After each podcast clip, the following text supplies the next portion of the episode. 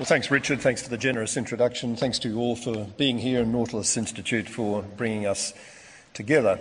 Thanks particularly to give me the privilege of sharing a platform with Rolf Ekéus, who's been a wonderful warrior for disarmament and multiple other global public policy causes over many years now. Someone for whom I have the utmost uh, affection and respect, and it's great to be uh, here with him sharing this platform today. Rolf was, of course, a member of the Canberra Commission in 96, and I think the single thing the Canberra Commission is going to be most remembered for, quite properly, is just a three sentence mantra at absolutely the core of its conclusions, which Rolf hinted at, but I think it's worth spelling out again. And those three sentences were as follows So long as anyone has nuclear weapons, others will want them. So long as anyone possesses nuclear weapons, they are bound one day to be used by accident or miscalculation, if not by deliberate design. And any such use would be catastrophic for our world as we know it. That's the core of the story in three sentences. And the truth of the matter is that we did survive the Cold War years by sheer dumb luck. It is really an absolute miracle that we got through that extraordinary period, each side bristling with weapons aimed at each other, without something going very badly wrong. And we simply can't assume that that dumb luck is going to continue in the future. The truth of the matter, in terms of the risks, the threats that are out there, is that they are very substantial indeed. Four things. One, we have the existing nuclear armed states, possessing between them now 23,000 nuclear warheads, each with a destructive capacity many times Hiroshima and Nagasaki over. 10,000 of those weapons are actually operationally deployed. 3,000 of them have some kind of launch ready status. 2,000 of them are still extraordinarily on a hair trigger alert, launch on warning, giving the President of Russia, the President of the United States, in the event of information coming in that a nuclear attack is being mounted from the other side, somewhere between four and eight minutes to make the decision to respond. And it's not just a matter of flocks of geese uh, confusing radar operators in this day and age. We do, of course, have the potential for very, very sophisticated cyber attack, cyber simulation, and God knows how much more sophisticated that stuff's going to get in the future.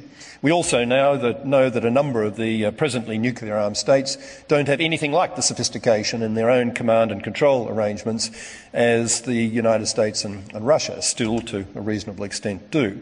So you've got one huge continuing problem just at that level. Secondly, of course, you've got the problem of proliferation, which uh, has now come back and stared us in the face since India and Pakistan joined Israel, among the three big countries now outside the NPT, acquiring weapons back in the late 90s, and now with the issues in Iran, North Korea, and the potential, possibly, uh, for a cascade of further proliferation if we don't find a way of holding the line. We've got the problem of terrorist capability, which can't be sneezed at. Post 11, we know about the intention that's out there from various millenarian groups. The capacity to translate that into nuclear attack is probably a bit more limited than some of the more alarmist accounts would suggest, but it's nonetheless real. The technology is out there. We know from the AQ Khan story uh, how possible it is to get hold of this material through back channels. We know that it's possible to assemble a Hiroshima scale device in the back of a, a, large truck. We know it's possible to drive it into the centre of any large city in the world and explode such a device with hundreds of thousands of deaths and casualties following. It's not a huge probability, but it's certainly a possibility and it's out there and we have to try and deal with it. And the final issue, of course, that's making the world a, bloody, a rather alarming place at the moment is um, the probability of very substantial increase in civil nuclear energy. Uh, whatever the merits of that, NGO community differs on that subject. Um, it is unquestionably going to result probably in a doubling of um, at least of civil uh, power reactors around the world within the next uh, 20 or so years.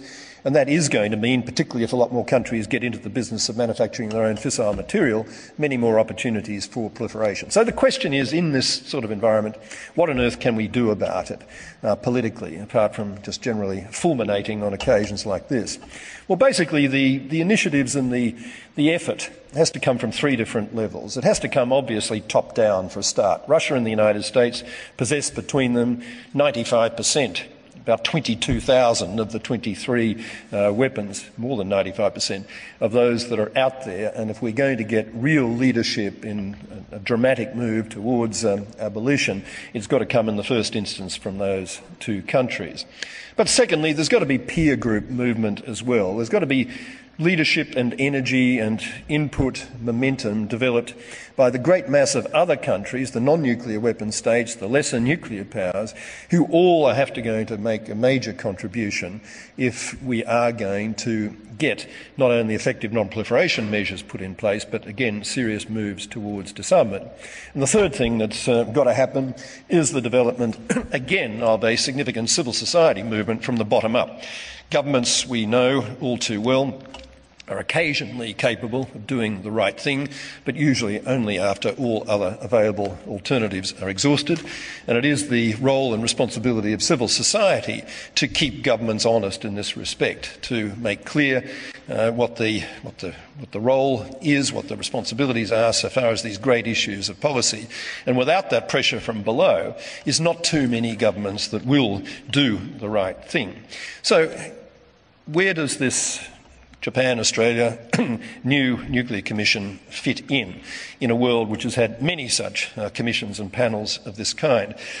it's essentially to try and energise, excuse me, a global political debate at a high level, in essence, to energise that constituency of governments out there who not only the United States and Russia, but who collectively must act and must effect, act effectively if we're going to get movement. the notion that you can do this with just a, a handful of countries um, showing the way uh, is a complete misperception. You're not going to get negotiations uh, moving or consummated in Geneva on the fissile material issue. You're not going to get the Comprehensive Test Ban Treaty actually fully um, ratified by all the necessary countries.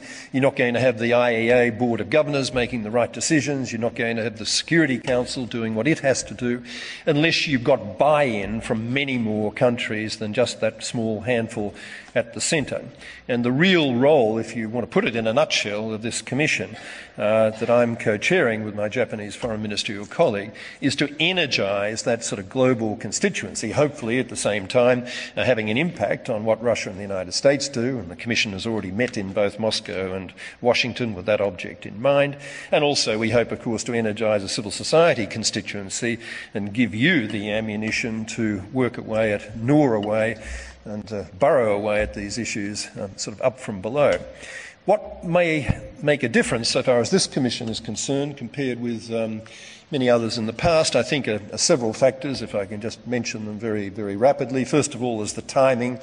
Uh, we do have a sense that for the first time in modern history, we're we're uh, actually riding a wave rather than resisting a tide, and it's a good place to be in terms of articulating a way forward.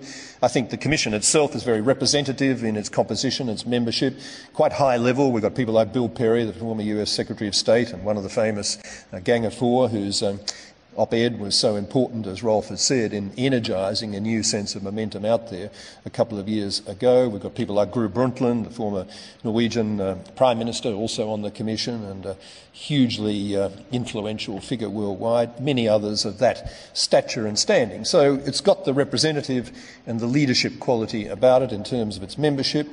It's got the timeliness, as I said, and I think it's got an, an attitude to the resolution of these problems that will actually prove quite helpful.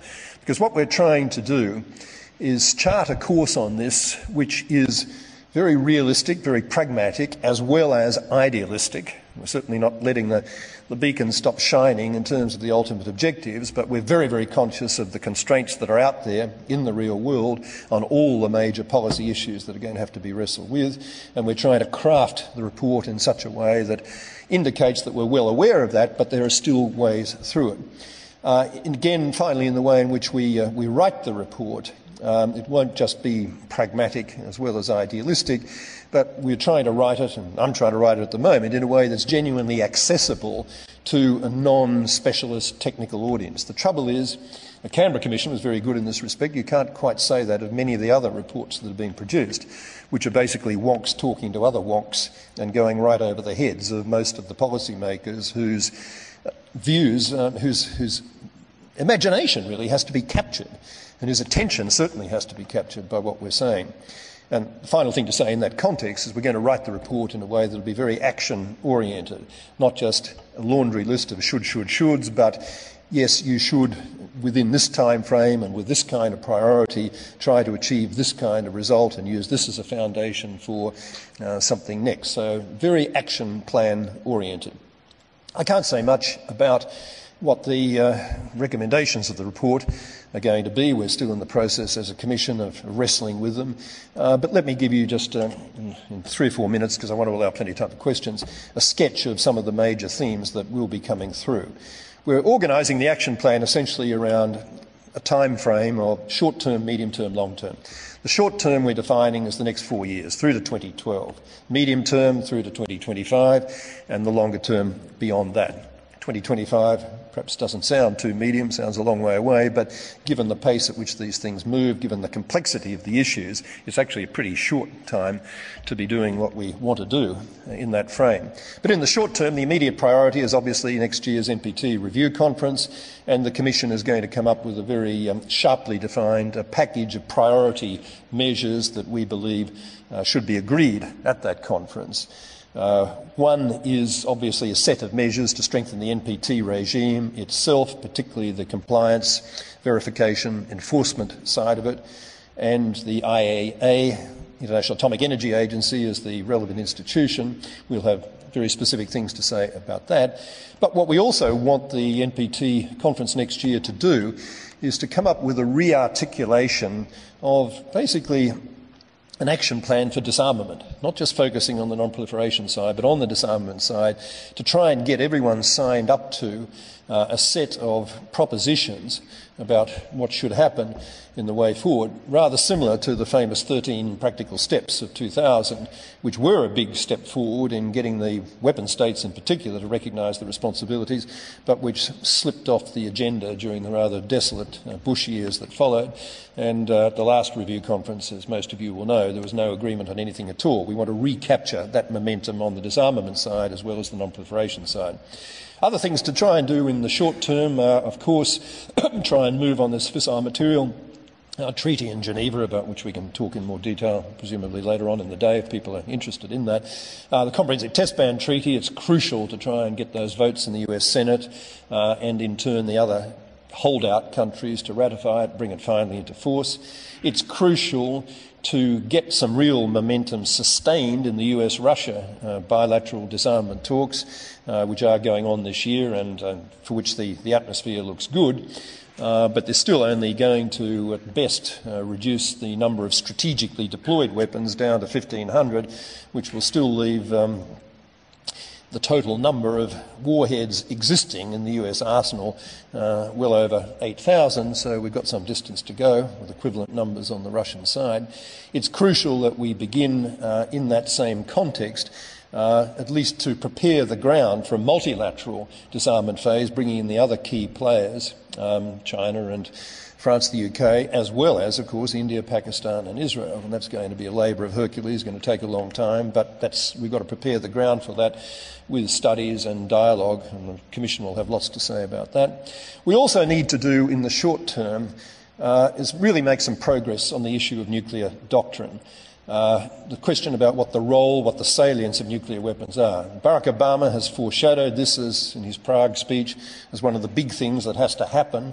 The world has to change its psychology, and sort of thing that Rolf was saying as well in his uh, opening speech. Change the psychology about nuclear weapons to delegitim- delegitimize them, get to a stage where they're much, much reduced in their, um, in their degree of acceptance as, as core to countries' um, security planning. Uh, but to do that will, will amount to a major change because the United States itself dating particularly since the last strategic posture review, uh, has got an approach uh, to nuclear weapons, essentially of keeping the option open for using them for anything at all, uh, not just to deter other people using nuclear weapons against it or its allies. The issue of extended, and what we hope, of course, is that in the context of the present posture review, uh, which is due for completion early next year, that the US, uh, apart from addressing a lot of other very specific things about the operation of its nuclear forces, will in fact take the step at the very least of signing up to a proposition that the sole purpose, quote unquote, the sole purpose of nuclear weapons, so long as they exist on the planet, is to deter their use by others. If the US does lead the way in that respect, because most of the other nuclear weapon states have not made a similar declaration or made a similar commitment, this will be extremely important in generating the kind of momentum that we need. This, of course, has very direct and immediate um, resonance to the debate about extended deterrence, Japan, Australia, other US allies.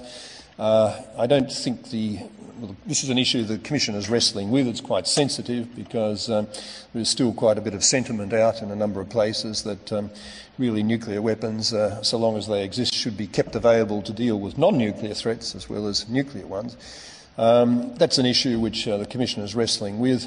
I think there's a fair chance we'll eventually um, decide that it's just an impossible position uh, to be in, uh, to be arguing for a world without nuclear weapons, without even being prepared uh, to take the, the, first step of saying that, um, that uh, the sole purpose of these things should be to deter nukes. Whatever you think about the viability and the legitimacy of that deterrence doctrine itself, at the very least, we ought to be able to agree that that's as far as deterrence doctrine should go for the foreseeable future. I don't think Australia will have any trouble uh, with that kind of statement at all. Whether others will uh, remains to be seen. That's all the short term. The medium term is uh, really where the disarmament action has to really gain momentum. And what we're arguing for is a world by 2025, 15 years out from next year, where we haven't got to zero. We don't think that'll be realisable in that time frame.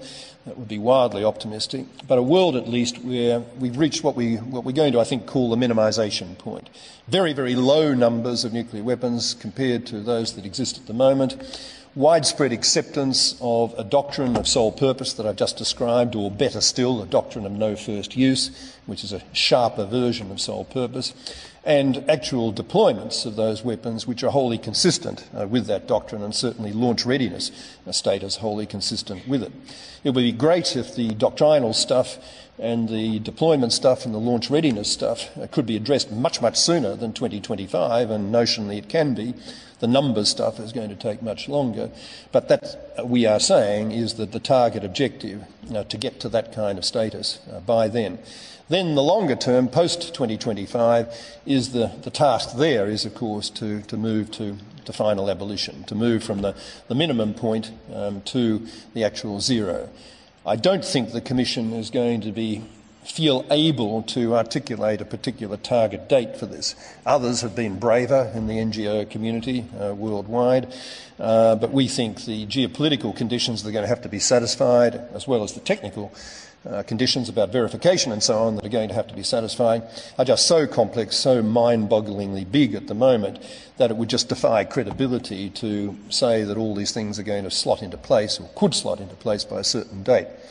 But importantly, I think it is critical that we be, as a Commission, very, very clear about what those conditions actually are and do still map a course to the final outcome. It has been the case that um, some of the, the groups that, including the, the Gang of Four in the US and others who sail with them, have been a little unwilling to do more than focus on getting to the, the minimisation point, the base camp, if you like, on the climbing the mountain analogy, the vantage point, to use the terminology of the Gang of Four. And they've really been a bit inclined to say, well, the mountaintop after that is, is really so shrouded in mist, we can't say anything specific about it. I think the view that the Commission will take is it might be still some distance away, that mountaintop, but we can't leave it shrouded in mist. We have to let the sunlight very, very sharply focus on it. It has to be a beacon to which we aim and to which we motivate ourselves and generate the maximum amount of continued practical effort uh, to get there. Lots of things we can do in that respect. That's more detail than I've got time for now. I'll shut up and let you get on with questions. But let me just say one final thing. Although the task is huge, there's absolutely no doubt about it. There's so many different pieces have got to come together. I, for one, remain optimistic, as I do on so many uh, international fronts, uh, that progress is possible and the ultimate goal is achievable. And certainly in this respect, I think it is very encouraging that everything we know about global public opinion might have been a bit complacent about this issue it might not be very energised and mobilised on this issue. That's your job, among others, to change that. But when scratched, when actually asked in global opinion polls, do people want a world without nuclear weapons? Do they want to see them eliminated? It is extraordinary. Every single global opinion poll that's been done, including a very important one at the end of last year, comes up with extraordinarily positive figures for every country in which this is tested around the world. Even Pakistan, where people love nukes. Uh, the government certainly does, the military certainly does, and the population has been imbued with a sense that they're needed for strategic parity and so on with India. So the mood is there. The mood is there to be captured. And I think the final word, as so often, um, deserves to be uh, with Dwight Eisenhower, US President, who uh, I think has been underappreciated for some of the very sensible things he said, along with some of the other things he did, and in particular, as underappreciated for that wonderful remark of his that I think people want peace so much that one of these days governments had better get out of the way and let them have it. I think that is the story that's there to be told so far as nuclear weapons are concerned, and it's our collective responsibility to advance it. Thank you.